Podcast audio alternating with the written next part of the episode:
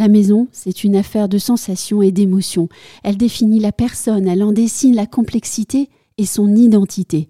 La maison, c'est le refuge et le lieu de l'apaisement. Regagner sa demeure, c'est aller se réfugier, se ressourcer, ou ne pas laisser le passé vous échapper. Souvenez-vous du film Lost River de Ryan Gosling où Billy est prête à tout pour préserver la maison dans laquelle ses deux filles sont grandies. Looks like we're the only ones left. There's still people here.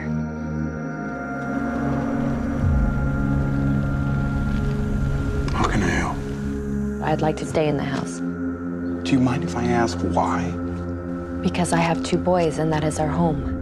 La maison, c'est le théâtre central de nos vies, une toile de fond où se réalise la synthèse de ce qui fait de nous ce que nous sommes. Les murs en témoignent et recèlent les traces des habitants du passé. Extrait du film de David Lowery, Histoire de fantômes.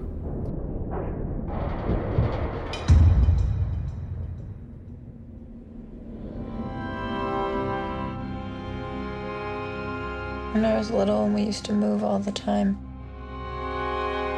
I would write these notes, and I would fold them up really small, and I would hide them.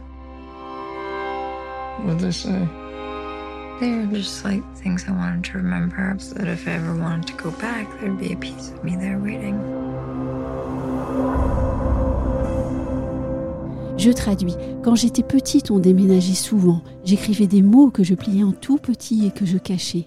Que disait-il ? C'était juste des choses dont je voulais me souvenir. Comme ça, si je revenais, un petit bout de moi m'attendrait.